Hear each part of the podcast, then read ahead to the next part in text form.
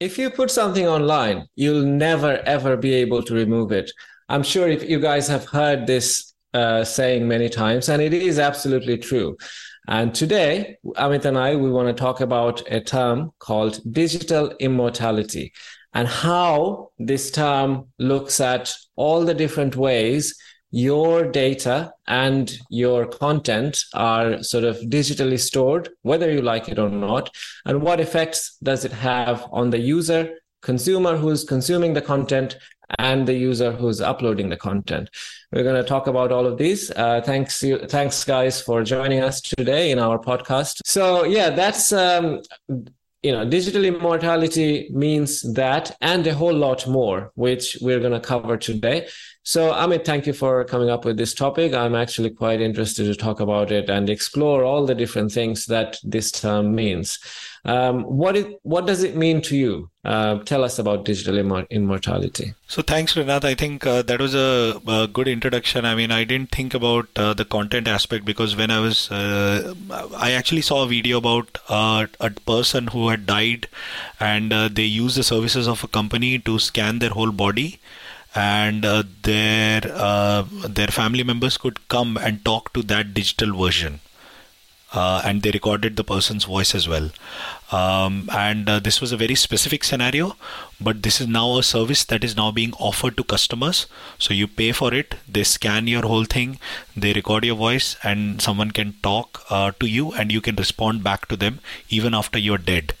So that's what I meant by digital immortality. But I think you also put a very interesting aspect to it as to the content part. So anything that we create is online. So all our photos, all our videos, all our text messages or chat messages that we have posted on different forums, they're all online. So in a way, even though you're dead or you have you have um, you're deceased or or or maybe you are uh, in a comatose uh, uh, state, you are still uh, active on the internet Yes, absolutely. So this is the thing with uh, emerging technology and all of these new terms, because this term can mean so many things. And, you know, as you mentioned, two different kind of things, but both are kind of um, encompassed within this term. And they're, they're both very interesting things to explore uh, in, in, in, in, in our lives. So because it all it affects us all. Now, when you were talking about this uh, this company, and I, I, it's it's fascinating to know that it's commercially available already. Uh, but I it, uh, straight away I thought about this uh, TV series that I saw. It's called Upload. It was a it was a really like interesting uh, science fiction um, uh, TV show, and I, I, th- I think it didn't continue. but the first or second. No, by season... the way, a second season is out. Uh, I've okay. not watched the second season. I've seen this first season, but yeah, it's yeah. it's a similar concept. It is similar concept, but way into the future. But uh, this is this is quite interesting, and audience, yeah, please do check it out if you like it. I think you'll enjoy it if you are kind of tech savvy. Obviously, it's a fictional uh, show, so there are a lot of things that are not actually scientific, but it's a amusing one anyway. So yeah, I mean, coming back from that thought. Um, so, you know, it, being able to sort of uh, be present for your loved ones when you're actually passed in a way that is uh, you know digitally stored. You know your personality is digitally stored. And nowadays with the with with the rise of ai you know uh, you know being trained in so many different ways. I mean right now you can ask chat gpt to uh, sort of write an article but then you can say say to it that okay this is a good article but write it in the style of shakespeare or you know someone else uh, or or nelson mandela and then it will generate that kind of uh, sort of nuance to that article or an email as if it was written by that particular person. So it can sort of emulate personalities already. And if you, and this is ChatGPT, which is kind of generic for all kinds of things. But if you kind of have a focused artificial intelligence uh, sort of solution, which is sort of designed to be able to take on samples and be able to emulate or sort of mimic that personality, it would be a lot more accurate And nowadays, with all of these digital content and information, even if you didn't make it public, you must have tons and tons of photos, audio content, video content of yourself. So there won't be any lack of data to feed and train this AI module to be able to sort of generate your own personality. So your loved ones wouldn't be able to tell whether it's you or uh, you 2.0. Yeah, absolutely, and and it's interesting that you mentioned this. Like uh, you have all the photos. So recently, uh, the film Barbie released, and uh, a website popped up called uh, Barbie.me, but the A was replaced by AI. So what you could do is you could upload a photo, uh, and it would create a doll uh, of you in one of the Barbie from one of the dolls in the Barbie universe. So like Ken is the uh, guy and Barbie is the female version and Ken is the male version. So if you upload your picture, say just the face. Um, and then it will put it over a piece of toy and it'll create a digital avatar for you and you can buy the un uh, the unwatermarked version for about two dollars uh, but oh. marked version is free okay. So now this is interesting because it uses uh, uh, like Midjourney um, using your photo to create a digital avatar. Okay. And that is there somewhere online. I mean i can download it with the watermarked version but it's there somewhere online and it's stored. And my digital avatar is now there. And imagine now this digital avatar you can use it in a uh, what do you say um, uh, this um, multi uh, not multiverse. This uh, uh, what is it called uh, which uh, metaverse. Metaverse not multiverse. Well metaverse multiverse both works i think. So yeah. So metaverse. So you can upload that digital avatar in metaverse. And now uh, while you're talking so there are mm-hmm. ai tools available which can record your voice and it creates uh, then samples of uh, audio in your voice on different text that you have not recorded. So it asks you to first record your voice reading a bunch of text, and then using that text, it analyzes your voice sample, and then with that voice sample, it generates additional audio, and that is already being used in films. So you have oh, right. you have uh, a strike going on in the film industry, a Screen mm-hmm. Actors Guild strike, uh, SAG strike that's currently mm-hmm. happening, and the actors and the writers are protesting and saying that if you use a digital version of our face or our voice in any mm-hmm. form, then we should be compensated for it. I was. This is the first thing I was going to ask you actually. So um, this is one of the things that, as you were speaking, that's the first thing I thought about when you were talking about uploading your avatar to Barbie.me.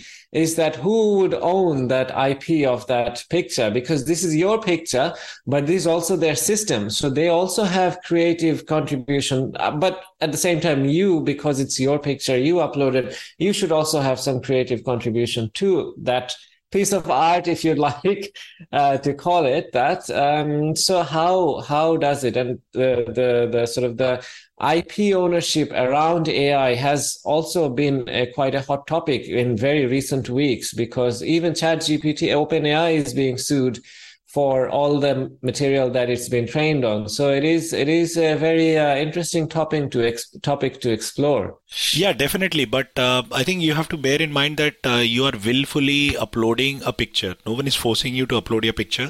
So you willfully, of your own free will, you upload a picture. So of course there are permissions, and then you say that okay, fine, and then it's watermarked. So if you want to buy an unwatermarked version, you pay for it. Plus all the tools that is being used are also free. So the only thing that they are charging is for the service where they are creating the prompt using your image as an input. So they are yeah, charging for that, and that's about yeah, dollars so per image when you when you agree to the terms and conditions i think they have you have you exactly exactly. And and i think that's where that's how most of the services work right? Gmail works like that sorry google works like that facebook works like that. In, anywhere where you provide your information free of cost actually it's not free of cost. You're mm-hmm. you're compensating the companies through data that the advertisers can use uh, to mm-hmm. sell you more and also stuff. you're kind of giving up your ownership of of that uh, yes. uh, whatever it is whatever they make from it So even if you pay and get re- remove the watermark, you're thinking because I paid, I should have some sort of IP in that. No. That may not be the case, and you might want to check that. So another thing is that uh, imagine these tools like Midjourney, Stable Diffusion, DALL-E, whatever. Uh, these are now being trained on uh, different ideas. And a lot of people are coming with these text prompts and they are generating the images. But then a lot of people are using the existing images and modifying it. And there are now instagram profiles where they have celebrities uh, morphed into different digital avatars. Like say brad pitt or say uh, sean connery or um, or, or someone uh, in a in an avatar that you're not used to uh, watching them. Say brad pitt in a sadhu like a yogi uh, something like that in Nepal. So it's it's very interesting. So those are some of the things that the digital avatar is doing. But I think let's let's go back towards digital immortality. So the idea about the immortality comes from the word itself. So digital means something that's on the internet, uh, something that's in the form that's uh, not real, something that's uh, that you can see it on computers, on a mobile phone, tablets, etc. And immortality comes from um, not being mortal anymore. So mortal means you are dead. Immortal immortality means you are not dead. So you you never die. And the whole idea about this is, as as as a human being now, uh, I'm limited to the amount of years I can live. So maybe I live 80, 90 years. If I push myself, maybe 100. By the time uh, I reach 80 or 90, there might be a medical uh, revolution and I might live till about 150 years old. So that's, I think, pushing the uh, age limit of human beings. But then what happens after I uh, die? What happens to all the ideas that I have in my head, what happens to the voice, what happens to my face, um, and I want to see or uh, interact with my grandchildren, etc. So how do I do that? And uh, so technologists, people who are working in this area, are thinking about all these things. First, they are thinking about uh, brain to AI interface, like how do you connect your brain to something in the digital world so that's one way. So uh, brain machine interface, not brain AI interface, brain machine interface. So how do you connect your brain to machine? And then how do you, uh, using your consciousness without typing, without reciting anything, with your just consciousness, how can you send a piece of thought to that machine and that machine can use that to generate something? So this is the other aspect of of what you can think about digital immortality is, uh, and uh, what comes to mind is Neuralink, uh, that, yes. that, company that yeah. is trying to sort of be that uh, you know communication module between brain and uh, you know what this is this. I mean, if I think about this idea, it goes back actually a long time ago. So in like 1999 when i had the first computer and you know i was doing all of these things playing games as a teenager etc and in my head as i was learning about computing and this whole new world and then after a couple of years i got to know about internet and etc etc so that had become a whole new and a different world from the real world and yes. basically uh, i thought okay this is one thing that's in my head like this is a full world with all of these different things you can do. And then there is real world where i have to go to school and do the exams etc etc and they're completely separate. There is no connection between them. And then suddenly and you would not believe the technology i'm going to mention right now that changed everything upside down. Then suddenly i found out about such a thing called scanner okay.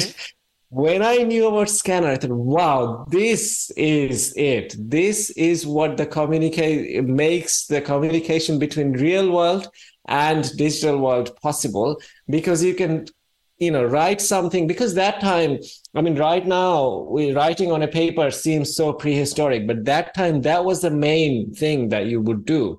And then i can write something and then suddenly i can bring it into the the computing world. That was amazing. And then suddenly also slowly another thing started happening is uh, mobile phones started coming up coming up with data cables.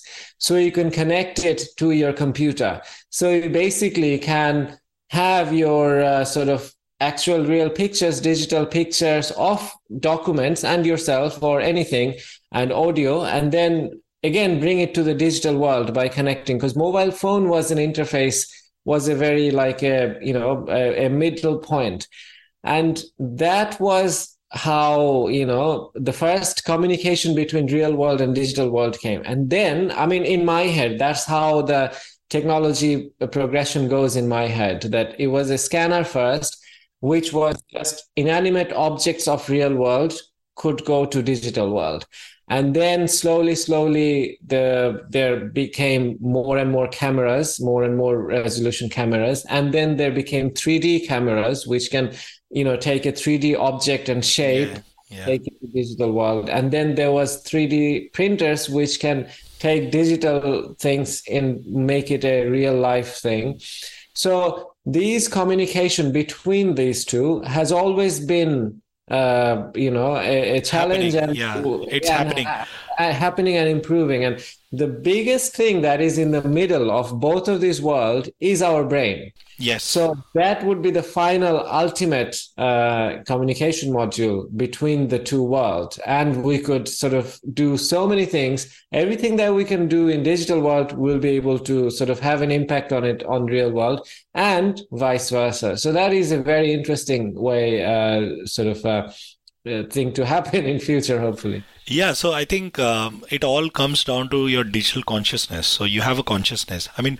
what is what does being alive mean? Is it breathing? Is it uh, is it uh, like uh, having a head, uh, hands, having legs, having a torso, having a body? Uh, is it uh, seeing someone else? Is it loving someone, having a partner? um, having your offspring? What does it mean to be alive, or is it just your thoughts in your head? When you look yourself in the mirror, who do you actually see? Do you see a reflection? Can you identify that the person that you're watching is actually you because you have never seen your face? You can never physically see your face. The only way you can see your face is by looking into a mirror. So you don't know actually how you look like. You're just seeing a projection of yourself uh, through a medium. So, what if we have a digital projection of our consciousness? Uh, so, our, our consciousness is projected into a digital world, and maybe that consciousness survives beyond our body. And that's what digital immortality is trying to talk about. And i know it's it's something that's uh, uh, it's it could be like a hype hyped up topic but there are certain aspects to it which are already happening. As i mentioned a deceased person scanned their body uh, recorded their uh, audio and then uh, they generated a avatar in their physical form a digital avatar and that person could then reply back using some of the notes that they have created. And the notes how they create is they train the bot like a digital bot, a chat bot kind of a thing, where you ask a lot of questions like, okay, tell me about how you feel, tell me about your um, uh, how how you exp- experiencing pain, uh, what do you remember most about me, how do you want to be remembered, things like that. Which it's uh, and you can have these pre uh, pre-designed questionnaire, and then the uh, bot can be trained on it uh, once you reply back. And then when the person uh, when your family member comes to interact with this digital avatar because it has already been trained on all this data which are very personal to you which your family member would know then they feel very connected even though that person is dead. And that is and that is something that's already happening. It's not something that's in the future. It's already happening. There is a video and i'll post that video this is so interesting to sort of explore because the my first thought is that even i mean it, as you mentioned it is already happening and the loved ones who are interacting with this digital avatar they must know that this is a digital version they know it. And whether would it be um, acceptable to them to everyone. Like you know people who are doing it now they are happy with it but not everyone else may be happy with it. You know maybe they have said their goodbyes in in their mind and have closure and then reviving a real lifelike responsive uh, sort of uh, idea of that person who they've already sort of uh, uh made their peace with that might be very unsettling to to a lot of people. So that's a controversy. And then uh, the other thing is you could do this without the permission of someone. Say, for example, um, you have a lot of, you know, a lot of influencers have a lot of digital contents uploaded. You could, um, you know, get a lot of content of an influencer and create their avatar without their permission and use it for, you know, God knows how, what purpose, which is, uh, which which might be the negative side of it. So um, it is it is very controversial, but it's very interesting anyway. And then we also get to ponder about the question, the philosophical question of what is mortal, what is not. Would you sort of consider what would you consider uh, yourself? How are you alive? And if a second consciousness, which is just like you, um, avatar is not a consciousness so we we're not there yet to to sort of generate or copy consciousness. There is currently no artificially created consciousness just fyi but if in future there is someone who can think and want something and also possess emotional qualities then what would you say that is? Is that your clone? If you're already still if you're still alive then it, then who were there and if you're not alive then is that uh, digital consciousness you? And then what were you instead? And those digital consciousness can again also be copied 10 100 times so how where does the um, definition of uh, self and consciousness lies in digital world these are all sort of interesting and thought provoking questions to ponder about on on this arena Definitely, and I think I think I think I'll, I'll just rewind a bit. Uh, you mentioned about privacy, ethical aspects, and uh, consent, etc. And I think that's uh, where the industry is actually currently struggling with.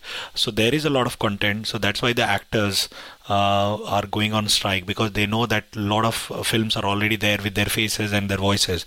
So no one is actually stopping these big media companies to go through that data, use that as a training uh, data, and create models that can generate uh, the actors' faces and actors' voices, even even when they have not given consent right? So that's that's already happening.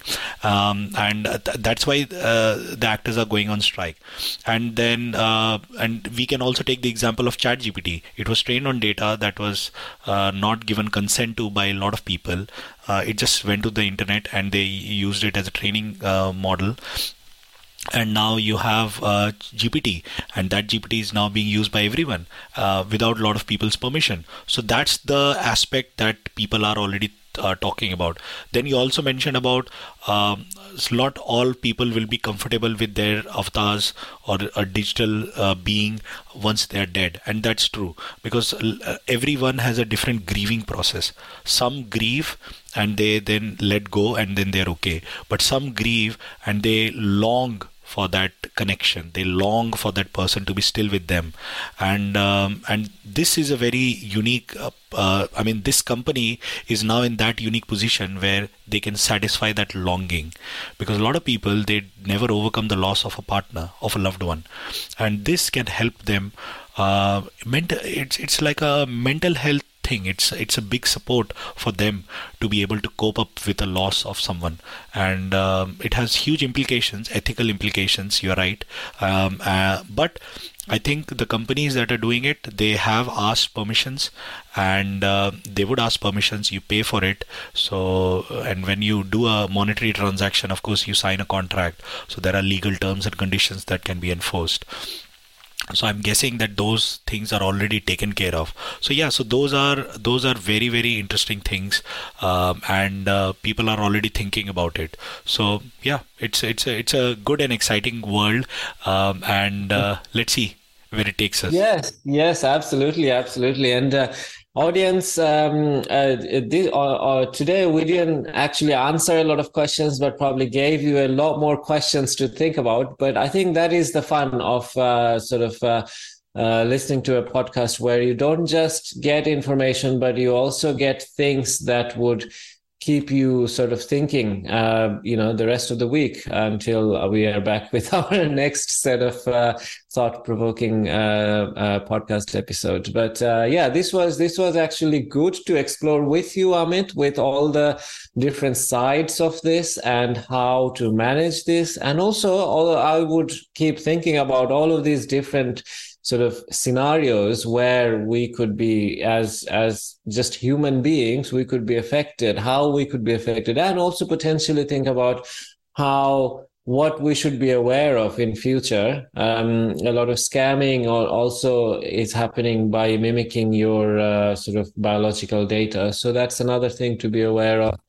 And um, how could we ensure that when we have passed that everyone does know that we have actually passed uh, because that might have another set of implications to to sort of think about. So it is it is uh, it was very fun and thought provoking to explore this topic and uh, hopefully our audience would have a lot more questions and a lot more things to think about. And we look forward for you guys to get in touch ask us more questions or share uh, share with us your views which we can share later in our next episode so we look forward to do that yeah, and I think uh, before I finish, I, I just wanted to cover two more things. One is the digital legacy and digital divide. So we have already spoken about this in our uh, earlier podcast, and the reason I wanted to touch base this in as part of digital immortality is the digital legacy. Like once you die, what happens to all your digital assets? So you need to define it right now in your will, not just about your physical assets, but also about your digital assets your avatars, your uh, metaverse uh, assets, your cryptocurrencies, your uh, financial assets, e- everything, and maybe even uh, this uh, avatar, your voice, everything that's ev- that's there on the internet. And now the, and then we talk about digital divide. Not everyone would be able to afford a technology like this so we talked about the digital divide like, like not everyone on the internet is equal because some people have access to fast internet so they get access to fast uh, information but a lot of people they don't have that fast connection so they don't get access to that information easily.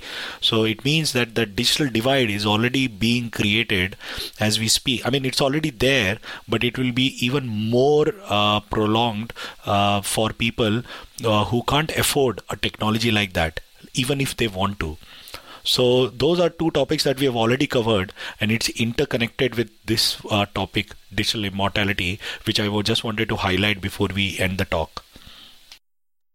Yes, absolutely. Those are relevant topics. They also, uh, you know, uh, ask thought-provoking questions and would make you think. If you guys haven't checked them out yet, definitely, definitely do check them out, and uh, would go go well with today's talk that you've just listened to. So. Um, yeah looking forward to hearing all of uh, all of you guys' feedback regarding all of these episodes. And uh, we'll be back again uh, next week with our new topic. If you guys want us to cover any particular topics do do let us know. But uh, other than that thank you very much everyone for tuning in and hope to see you again next week. Thank you everyone. Bye. Bye